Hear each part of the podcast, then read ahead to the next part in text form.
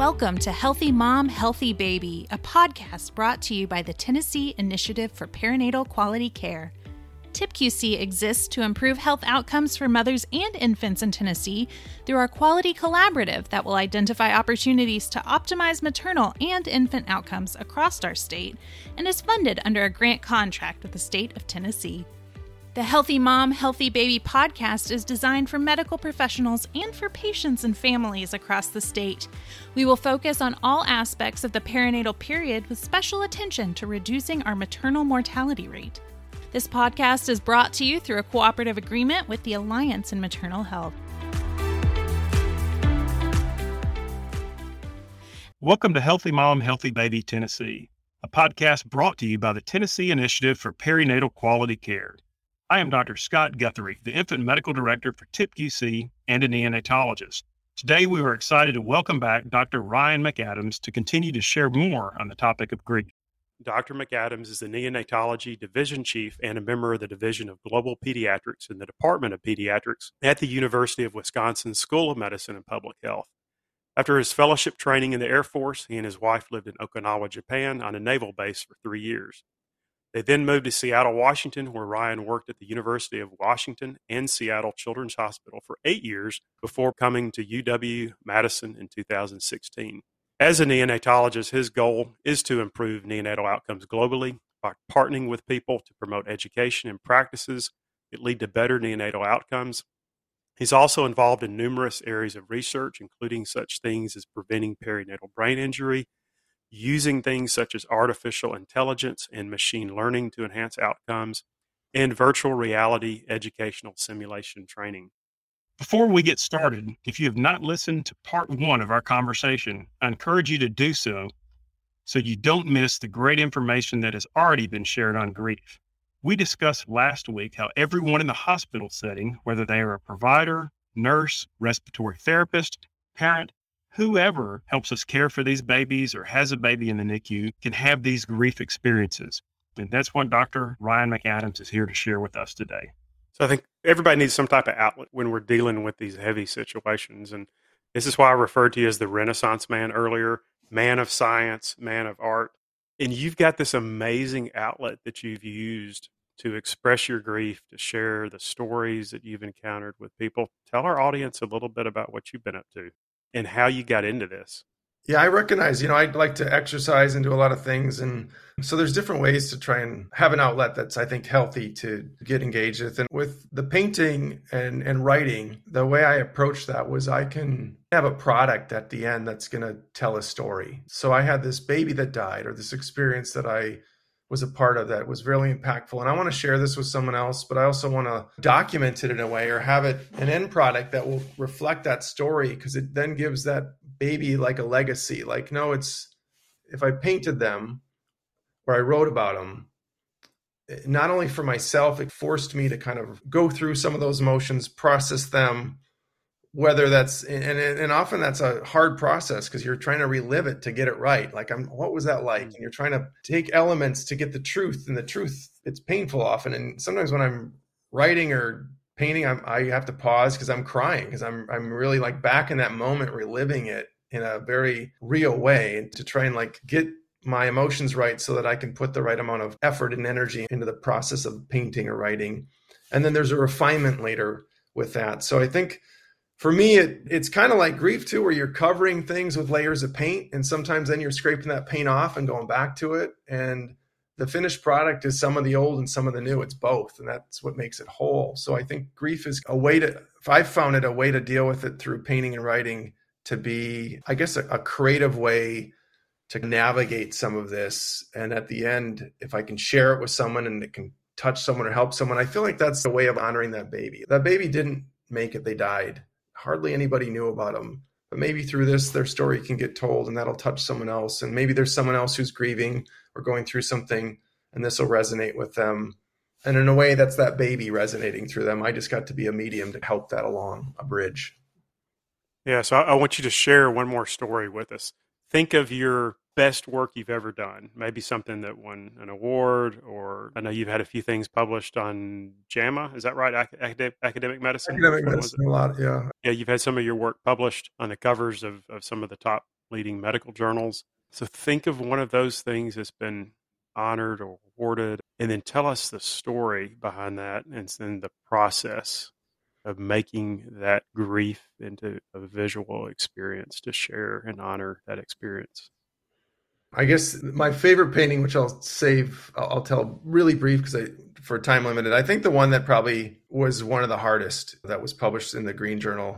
It's an obstetrical journal. So I was on my way to the hospital and I was leaving early and I had to go, I was in Seattle and I was working at Overlake Hospital. So I had to cross a bridge. I'm heading towards the hospital. I get a nine one one call literally as I'm pulling off to the hospital. So I run into the hospital and there was a crash C-section. I run up to the unit. And I see my nurse practitioner walking away from the resuscitation table and there's a baby still on it. And I'm like, well, she would never leave a baby on the table. And she's her, I could just tell by the look in her face, something bad had happened. And this baby had been born as a stillborn and had come out perfect, but dead. She tried everything she could do to resuscitate the baby. So then the nurse tells me, well, the, the dad and the grandma are out in the waiting room. And so I was like, okay, I got to go tell them what just happened. So I walk out and the dad's excited. He's thinking he's getting a brand new baby boy. He's got his suitcase with him. We're walking down the hall and he, he's just overjoyed to see his child. And I'm like, so I bring him in this room and he sit him down and I had to tell him his baby died. And he was, I mean, it was just like, it, he, it was probably the last thing in the world he thought he was going to hear. And so he's, he just starts grieving and wailing and weeping and uh, him and the grandmother. And then I just kind of stayed there, obviously just to, quietly watching this. And then he turns to me. He's like, well, what about my wife? Does she know yet? I'm like, no, she's under general anesthesia. So we stay in the room till they wheel the mom in and they wake her up. And the first thing she sees is the dad crying. And then we had to tell her that the baby died. So it was just a horrible, like horrible scenario where mom had had an abruption. She'd come in.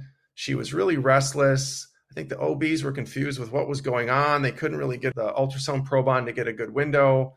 Well, she wasn't restless because she'd done drugs or anything else. She was restless because she was abrupting. And so this was like this horrible event where they lost this baby, which they thought was going to be fine. So that was one I, I painted the abruption of that incorporated the, the mom, the, the, the empty crib at home, the grieving father, the grandmother, and me just kind of like feeling helpless where nothing we could have done to save that baby. That one was a tough one to like just process through. And it was, it was a terrible event. And I hate abruption, right? It's just like, it, mm-hmm. it's going to kill so many babies. And it's just like, it's just horrible. That was, I say, a, a pretty intense painting and a poem I wrote with it that to me is relevant, unfortunately, to a lot of women and families all over the world because they experience this. Yeah. And for our audience, we're going to be uh, sharing in our show notes a link to Doctor McAdams' work so you can check some of this out yourself and some of the stories that go along with this. One of the other things I need to cover is, and this is a safe space for all our listeners, so you're not prescribing things per se for people and their situation, but hopefully our listeners, as we're going through this, they're identifying that, you know, I have been experiencing grief and I've, I've not recognized it. I've been dealing with these feelings in maybe an unhealthy way. Can you just go through maybe some things that people could do, some mental health checks and, and some good ways to deal with uh, their emotions and grief that you recommend to people or you've seen people mm-hmm. use effectively in their lives? Yeah, I think that there's the need to just be honest with kind of how are things going, period, in your life at the moment? Like how, how many directions are you getting pulled? What's going on? I mean, unfortunately, as we get older, you experience death of loved ones, family members, and you may deal with your own health problems or those of a loved one, or you have children that have things they're struggling with and you're struggling with as a parent. So I think we're kind of bombarded by these things in life. And sometimes things are going smoother, but other times there's a lot going on. And then I think when we have a job as a healthcare provider and you need to show up to the hospital and kind of, in a way, put that stuff aside so you can focus on all the folks who have needs at the hospital. And then you leave work and come back to all that stuff. It's kind of a crazy lifestyle at times, and it can really be intense. I think you have to figure out, like, how fatigued am I? How much rest have I been getting? What what have I been trying to deal with? And how thin do I feel like I'm spread? So some of it's that honesty about that, and then trying to protect some little windows of rest where you can just reflect and maybe shut stuff off. Put the phone down, put away electronics, do something that's going to let you just kind of be in the moment, protected. So no one's asking you anything. No one needs anything in that moment. And you're just, how are you doing? And can, can these little things kind of get you in a better space so that then you can go be the good part of you and go out and say, okay, I'm, I've recharged a little bit, or I'm, I'm my, my mind's in a better spot. Sometimes that's not going to be enough. So maybe you need to have a more dramatic pause, or you need to talk to someone who you feel is, this person's a good listener. I trust them. They know me. They can give me some good tips or some good insight. Maybe that's not enough. You need a more of a break. And so who do you ask for that? It, hopefully you have a boss or someone who cares and listens and can you can confide in, but maybe can give you a little bit more protected time in your schedule so you can take some of that break if you're fortunate enough that. Oftentimes that will help. If you've had something really significant go on, grief is not something where it's a done task, you check a box, it's ongoing. And in some ways that's good because it shows how much you love someone. And when you're grieving, you still feel like they're a part of you. There's a worry that if you stop grieving, that person, the memory is going to be lost, and you don't want to end the grieving. But there's times where the grieving is too much. You're stuck. You can't get out of it. It's really had a negative impact on other things in life. You're numb, or you're depressed, or you're not finding joy in things. You're not able to move forward. And so this isn't just stuck for a little bit. This is like stuck for a long time. In those scenarios, I think grief then has been overwhelming, but it's also really hindered your ability to do other things. And in those circumstances, you may need to talk to a grief counselor and get professional input for how to help you heal and move forward with your grief, grief in a healthier way, and get you where if you were stuck, where you can move. And so I think some of it is just those healthy outlets we talked about. I do think we have to be really aware of how are we doing in these moments and what are the habits? What are the things we're doing to lean on to compensate? Are we eating certain foods or doing certain things and trying to, is that working? Or do you need to do a little bit more to really mentally and, and emotionally get in a better spot so you can work through some of that? So I think those are some tips I would say. I don't know if there's a perfect answer. I think it is pretty individualized, but I think what's not is we all have to deal with this. It's not if, but when. Mm-hmm. Exactly. And you have to come say, like, especially if we're in a profession like this, what things am I doing to keep me healthy so I can do this in a long-term sustainable way, knowing some seasons are going to be tougher than others.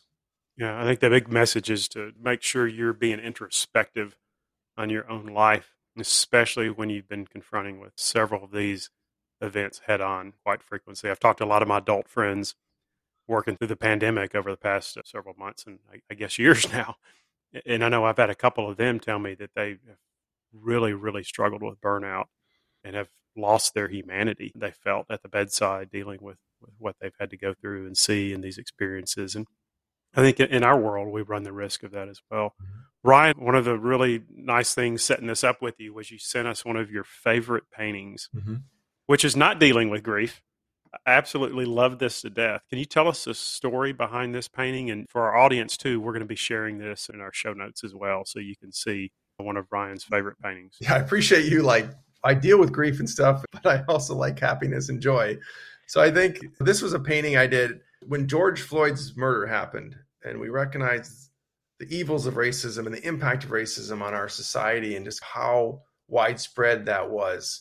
I wanted to do a, a painting that another area of interest of mine is promoting mom's breastfeeding and the health of breast milk, the impact that has on babies. And unfortunately, there's a lot of racial disparities when it comes to healthcare, where Black babies often don't have the same outcomes as a white baby, which doesn't make any sense. And I think it makes sense if you think about the stress of racism and the impact of that on families.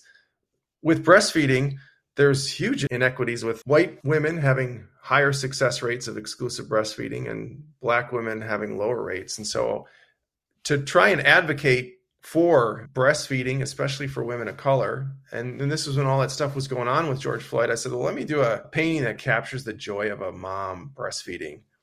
And it supports this concept of the importance of breastfeeding infants. It wanted to show the bond between a mom and her baby, and absolutely promote how women of color can be champions with this. And we need to advocate more for that. So this was a colorful painting I did to try and highlight the joy between a mom and her child while she's breastfeeding. And so I was fortunate enough that the Journal of Human Lactation put this on the cover for the year. It came from a place of concern with what's going on, but I wanted to have a very positive, uplifting feel, unlike maybe some of the paintings I deal with that are more reflecting grief. This is to show a positive. So that was a painting. I, I was happy with how it turned out. When I look at it, it makes me feel good. It makes me smile and reminds me of how amazing these moms are with their babies. So I would absolutely love to put this in my N I C U. And I'm sure as our listeners look at this or the show notes, they're going to be like, yes, I'd love to do this as well. Is there a place where we could order a print and share this with this story and with their families and their N I C U? Hopefully in the near future. So one of my goals is to have things available like that. I think right now, privately, people could reach out to me. I am doing a series right now on wow. breastfeeding, actually, because to advocate different cultures, different situations, different social backgrounds. I'm trying to be real creative with this and inclusive of all different types of folks out there that participate as parents. And so I want to really like have a series that can advocate for this and use art as a creative way to do so. So I'm in the process of working on a number of paintings. My hope is that things can be available. And then my big goal for my art really is to have this art available, and hopefully it resonates with some folks and they can, if they were interested in having a print. Ultimately, what I want is to have any money generated from that go to nonprofit organizations to help folks in need worldwide, especially like orphans. I think there's so much need out there, and it'd be great if in the future, myself and other artists, some of this revenue, anything that would be generated could help promote health for those in need. So that's that's my bigger goal with this. And right now I'm just trying to, between all that I got going on with work, find some time to paint, to to have some product that then people can then hopefully enjoy and then maybe help folks in other ways, like I mentioned. Well, we are going to share that information with our listeners in our show notes. And so everybody can check out Doctor McAdams' artwork and see absolutely how amazing it is. And for those of you who are neonatal care providers, I know a lot of it will resonate with you because of a lot of the things that we have experienced that he has put into a visual medium that I think uh, as I've looked at your work has helped me realize some of the emotions that I didn't want to deal with at the time. And that's the beauty with art. So, hey, I've got one more question for you before I let you go. And I really appreciate you taking time to be with us and just walk through your story and how us as providers deal with grief. But one of the questions I always either lead with or wait to the very end, and I've obviously waited to the very end with you, is I want you to imagine that you had the opportunity to have a gigantic billboard somewhere, maybe multiple major cities around the world, including there in Madison where you're based. But every day, as thousands of people were passing this billboard, that Doctor Ryan McAdams had the ability to put a message on, to just give some information to people or to give a good message to people, what would you say on this gigantic billboard? I would put on that billboard, every child everywhere deserves an opportunity to thrive. I think that's really how I approach medicine, and on a global perspective, kind of that attitude of everybody gets that chance. Every parent wants their child to thrive. We need to do things to help support that. It doesn't mean we're always going to have success, but I think having that attitude, to me, hopefully promotes equity globally and allows us to focus on what's so important. And these are these our future, these little baby children and these babies, these children and their families. And so that's, to me, that's what I put on the billboard. Love it.